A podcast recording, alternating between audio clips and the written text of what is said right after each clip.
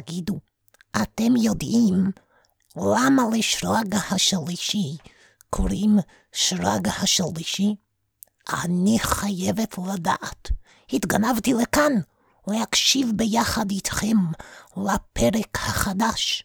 בפרק הזה אנחנו עומדים לגלות למה קוראים לכלב האהוב ככה. אז קדימה, למה אתם מחכים? תתחילו לשמוע את הסיפור.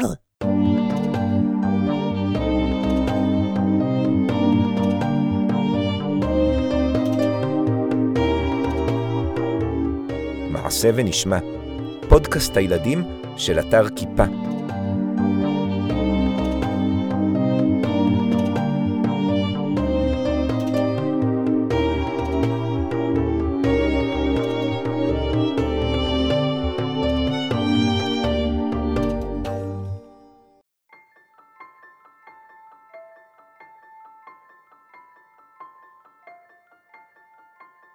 סבתא מזל לקחה אותי לחצר האחורית שלה. שם עמד מחסן קטן. לא הבנתי למה היא לוקחת אותי לפה, אבל אתם בטח כבר הבנתם שמזל היא לא סבתא רגילה. כנראה כאן מסתתר הסוד. סבתא סובבה מפתח בחור המנעול. הדלת נפתחה בקול חריקה ו...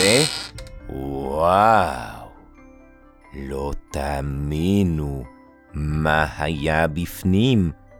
חוטי תיל, כלי עבודה ישנים, משהו שנראה כמו חומר נפץ, ואפילו אקדח. אה, והיו שם גם תעודות בכתב יד. רואים שזה לא מודפס. מישהו השקיע וכתב. למזל הגיבורה, בהוקרה על פעילותך למען חירות העם היהודי בארצו. מה? מה זאת אומרת? איזו פעילות? למזלי, לא הייתי צריך לחכות הרבה. וסבתא התחילה לספר. ובכן, ידידי הצעיר, כמו שאתה רואה, במחסן הזה יש ציוד עתיק. אלה המזכרות שלי, מהתקופה שהייתי לוחמת במחתרת. מה? סבתא מזל? את היית לוחמת במחתרות? אלו שהיו לפני שהמדינה קמה? או, אני שמחה שאתה יודע. היום יש אנשים שאני מנסה לדבר איתם על המחתרת, והם לא יודעים מה זה. הם שואלים אותי, מחתרת? מחברת? על מה את מדברת?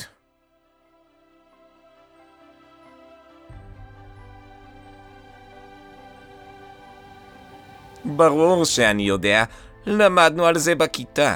לוחמי המחתרות הגנו על היהודים לפני שהייתה מדינה, וגם נלחמו כדי שהמדינה תקום. את זה אני יודע, אבל אולי חשבון אני לא יודע. חשבון? מה הקשר לחשבון?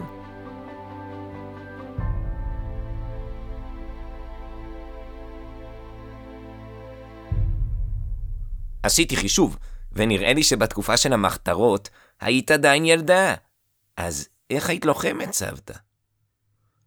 אתה שואל שאלה מצוינת, ואתה לא הראשון ששואל את השאלה הזאת. גם אריה, זיכרונו לברכה, שאל אותה. אבל אולי, אולי, כדאי שאספר לך מההתחלה ועד הסוף. יופי, כי אני כבר סקרן לשמוע. נהדר. אני אשתדל לספר בקיצור, כי יש לנו עוד פורץ לתפוס היום, נכון? אז ככה.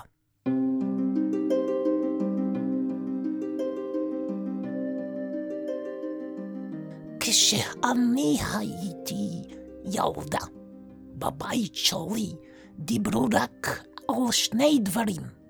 איך תקום מדינת היהודים, ומה נעשה אם יתקיפו אותנו מחר בבוקר.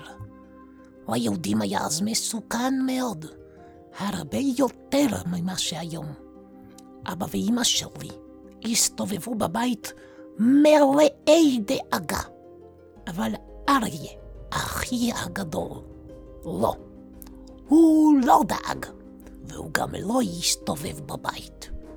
אף אחד לא ידע איפה הוא מסתובב ביום, ואפילו בלילה.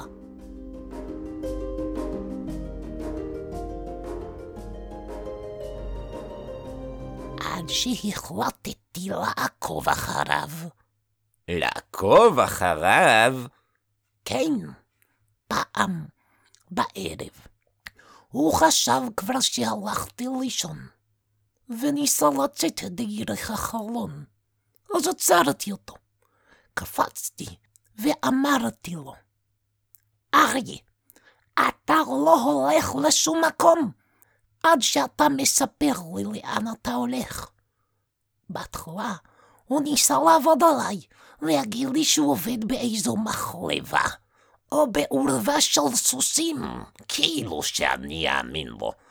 אמרתי לו, אילו היית הולך לפרה או לסוס, לא היית עושה מזה סוד כמוס. אתה חושב שאני אאמין לך? בסוף הוא ענה לי כך. מזל, אני מוכן לספר לך, אבל תבטיחי לי שלא תגלי לאף אחד. הצטרפתי להגנה.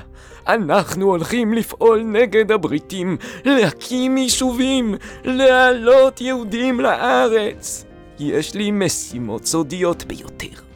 אסור לי לגלות כלום. מספיק שאני אספר פרט אחד קטן, ואיזה חייל בריטי יסתובב באזור, והוא יחסל את כולנו, את כל המחתרת. וואו! אמרתי, מדהים, אני באה איתך. מה פתאום? את עוד ילדה, מזל. את לא יכולה להשתתף בפעילות של המחתרת. את תסבכי את כולנו בצרות. הבריטים יהרגו את כולנו בגללך. אבל לא ויתרתי. הוא יצא מהחלון, ואני אחריו. עקבתי אחריו בשקט בשקט, עד שהגעתי למקום המחבו של חברי ההגנה. אריה התעצבן עליי, אבל המפקד שלו דווקא התלהב ממני. הוא ראה איך הצלחתי לעקוב אחרי אריה בלי שהוא יראה אותי, והחליט שאני מוכשרת מספיק בשביל להיות לוחמת במחתרת. אז הפכת להיות לוחמת? בתור ילדה? לא בדיוק. המפקד החליט שאני אעשה תרגילי הסחה. שאני אמשוך את שומת הלב של הבריטים. למשל, אם הם יראו ילדה משחקת, הם לא יחשבו שמישהו בסביבה שלה מכין חומר נפץ. כך עזרתי להם בפעולות הסודיות שלהם.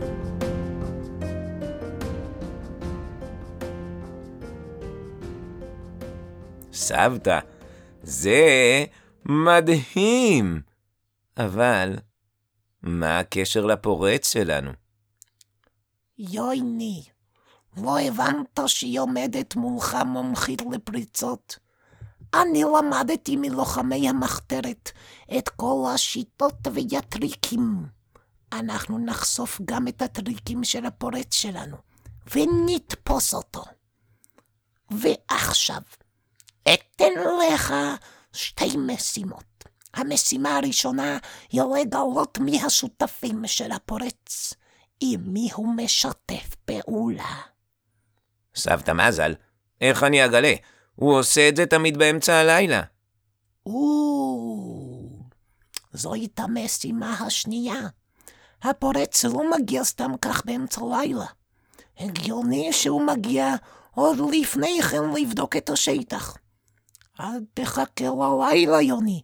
חפש אותו, או את השותפים שלו, בערב, או אפילו בצהריים, בהצלחה, ואל תשכח לחזור ולעדכן אותי.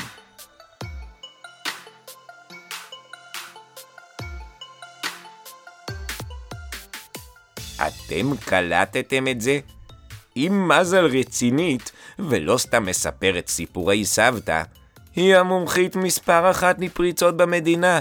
היא אולי המומחית הכי ותיקה במדינה, עוד מלפני שהייתה מדינה. בעצם, אולי יותר מדי רצינית. איזו משימה היא נתנה לי למצוא מי השותף של הפורץ? איך עושים דבר כזה?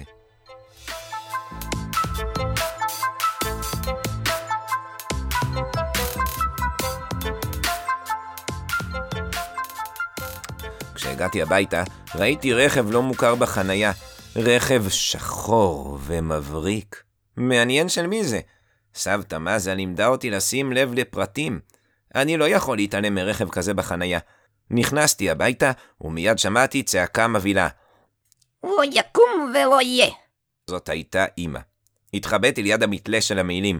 למזלי, היה תלוי שם מעיל, ויכולתי להסתתר מאחוריו ולהציץ לכיוון הסלון, בלי שיראו אותי. על הכורסה ישב איש שלא הכרתי, בחליפה שחורה ומולו על הספה ישבו אבא ואמא. אבא נראה לו רגוע, ואמא נראתה נסערת ממש. האיש הלא מוכר נראה דווקא רגוע מאוד. אפילו די מבסוט מכל הסיטואציה. והוא דיבר בנחת ובקור רוח. זה מקסים, כמה שאתם אוהבים את הבית שלכם, אבל אתם צריכים להתעורר. יש גל של פריצות בשכונה הזו, מי יודע איך זה ייגמר? תוך כמה חודשים, אחרי שירוקנו את הבית שלכם ואת כל הבתים של השכנים, אתם תראו שהערך של הבית שלכם צונח, יורד. אתם תרצו למכור אותו, אבל הוא כבר לא יהיה שווה הרבה. מי רוצה לקנות בית באזור של פשע וגנבות? אתה מגזים. אמר אבא. היו כמה פריצות, אבל זאת בעיה זמנית. דיברתי הבוקר עם המשטרה, והם יודעים על זה. או, אבא דיבר עם המשטרה. ידעתי שאפשר לסמוך עליו.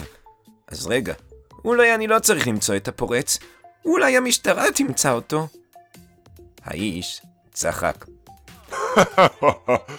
זה ממש מקסים, איך שאתה סומך על המשטרה.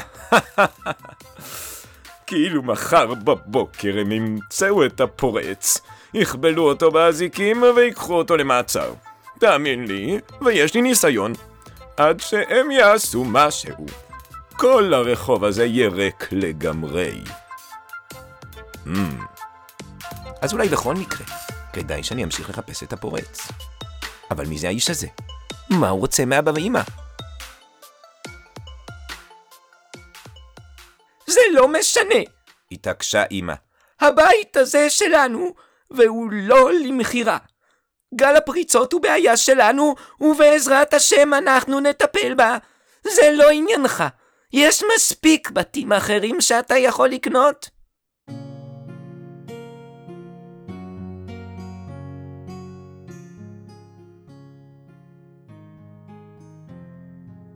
לך? שמעתי פתאום את קולה של שרי. מה היא עושה כאן עכשיו?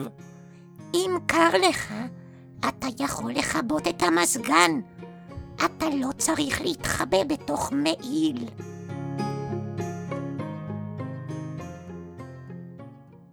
מה? לחשתי. לא, לא קר לי. אני רק מתחבא. אה, זה משחק מחבואים. גם אני רוצה. אני הסופרת. אחת, שתיים. שרי, די כבר. את לא רואה שאני מנסה להקשיב למה שהולך בסלון? בשביל מה להקשיב? אני כבר יודעת בדיוק מה קורה. איש אחד רוצה שנמכור לו את הבית. כבר הרבה זמן. הוא מציע הרבה כסף. אבל אמא ואבא לא מוכנים למכור בשום פנים ואופן. אפילו אם יתהפך העולם. אוי, לא. אז מה יקרה? אז נהיה עם הרגליים למעלה והראש למטה. לא, לא מה יקרה אם יתהפך העולם. מה יקרה אם האיש הזה יקנה את הבית שלנו? עכשיו אני מבין הכל. זה האיש שדיבר בטלפון עם אמא, והיא כל הזמן אמרה לו, לא. אני ממש מעריץ את אבא ואמא. איך הם לא מוותרים? שרי ראתה שאני לא רוצה לשחק מחבואים, והלכה לשחק לבד. אני המשכתי להקשיב לוויכוח, בסוף האיש התעצבן, וקם מהכורסה. חכו, חכו! אתם עוד תצטערו. האיש פנה לצאת, סוף סוף. עכשיו אני יכול להיכנס לסלון ולדבר עם... אאוץ'! אאו! מה זה? תסתכל לאן אתה הולך. צעק עליי האיש, אחרי שהתנגש בי. אחר כך הוא יצא מהבית וסגר אחריו את הדלת בטריקה.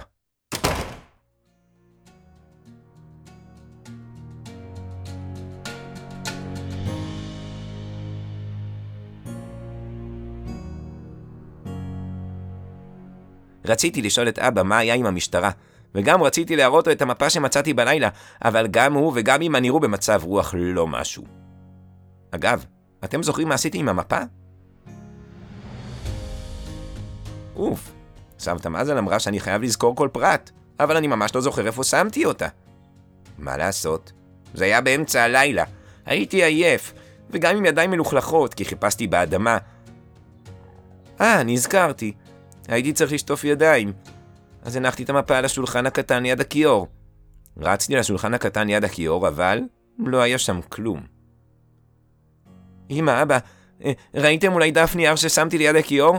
הוא חשוב לי מאוד, לא עכשיו, יוני. זה לא הזמן. אמר אבא. ואמא התאפקה שלא להוציא עליי את כל הכעס שלה. יוני, כבר אמרתי לך אלף פעם, אתה אחראי על הניירות שלך. אני לא נגעתי בשום דף נייר. אוי ואבוי, אני מוכרח למצוא את המפה. זה הדבר היחיד שהפורץ השאיר אחריו. חיפשתי בסלון ובחדר שלי ובמטבח, אבל ידעתי שאני מחפש סתם. ברור לי שהמפה הייתה על השולחן ליד הכיור, ואם אמא לא נגעה בה, אז איפה היא עכשיו? אוף. אני אמור למצוא את השותפים של הפורץ, אבל אני לא יודע עליו כלום, ואפילו את המפה שלו איבדתי. רגע, סבתא מזל נתנה לי עוד משימה, זוכרים? לבדוק מתי הפורץ מגיע לבדוק את השטח מראש. קצת פחדתי לחכות לפורץ לבד, וגם הרגשתי שיש לי כבר הרבה משימות וקשה לי לעשות הכל לבד. אז התקשרתי לינון, שיבוא לעזור לי. כמובן, לקחתי איתי גם את שרגא השלישי. כבר סיפרתי לכם למה קוראים לו שרגא השלישי? כי הוא זכה באליפות הארץ בשחייה לכלבים. במקום השלישי.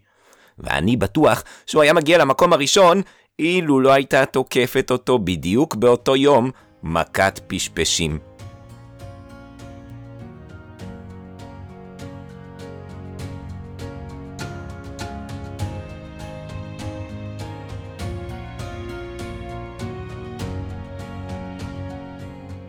בכל מקרה, הערב כבר התחיל לרדת.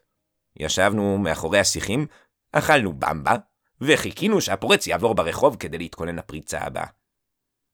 תגיד, אתה בטוח שהפורץ עומד לעבור כאן? שאל ינון. כן, זה מה שסבתא מזל אמרה. סבתא מזל? זאת לא האישה המבוגרת שהאפליקציה שלה במצע לך? כן, מתברר שהיא ממש מבינה בעניינים כאלה. לא גיליתי לו את הסוד, כמובן. סבתא מזל גילתה רק לי, שהיא הייתה עוזרת ללוחמי המחתרת.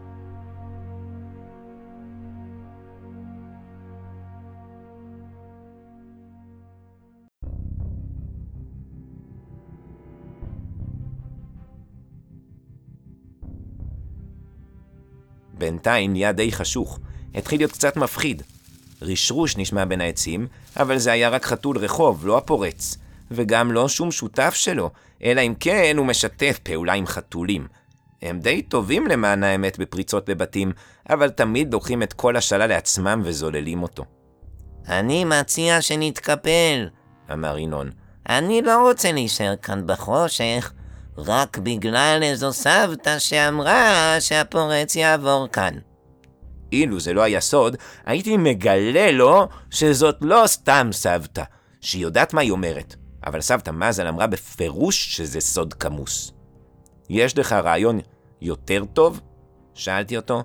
אני אתייעץ עם החבר שלי. אמרתי לך, הוא גאון, הוא אלוף במחשבים.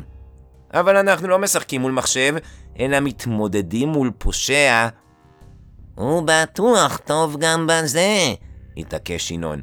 ויש לו גם זיכרון מצוין. אתה קולט? אני נותן לו פרטים על כל הבתים שאני מכיר בשכונה, ואחר כך הוא זוכר אותם בעל פה. שוב הוא עושה לי את זה, הוא חייב להתנהב שהאפליקציה מצאה לו חבר מגניב. רגע, מה, מה הוא אמר? ינון, תחזור על מה שאמרת שוב. אמרתי שאני נותן לו פרטים על כל הבתים שאני מכיר בשכונה, ואחר כך הוא זוכר אותם בעל פה. בפעם הקודמת שנפגשנו, אפילו ציירתי לו מפה של הרחוב, ואחר כך הוא זכר את כל הפרטים. ציירת לו מפה של הרחוב? ינון, יכול להיות שזה החבר שלך? יכול להיות שאתה השותף של הפורץ?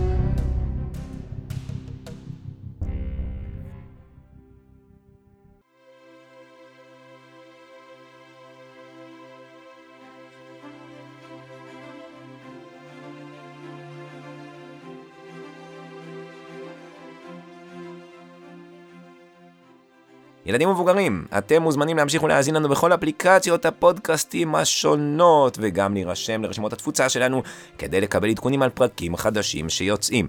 ואם עדיין לא סיפרתם על זה לכל החברים ולכל השכונה ולמשפחה, אז אתם מוזמנים לעשות את זה עכשיו, לשלוח קישור לפרק שאהבתם, או לפודקאסט בכלל. אנחנו נשמח מאוד אם תעשו את זה, זה יעזור לנו. כתיבה באהבה חיים אקשטיין. תרננות ועריכת סאונד אלנתן ברלי. חשיבה ושיווק צוות אתר כיפה, תמיכה טכנית עמיעד בראלי. ואז להתראות בפרק הבא.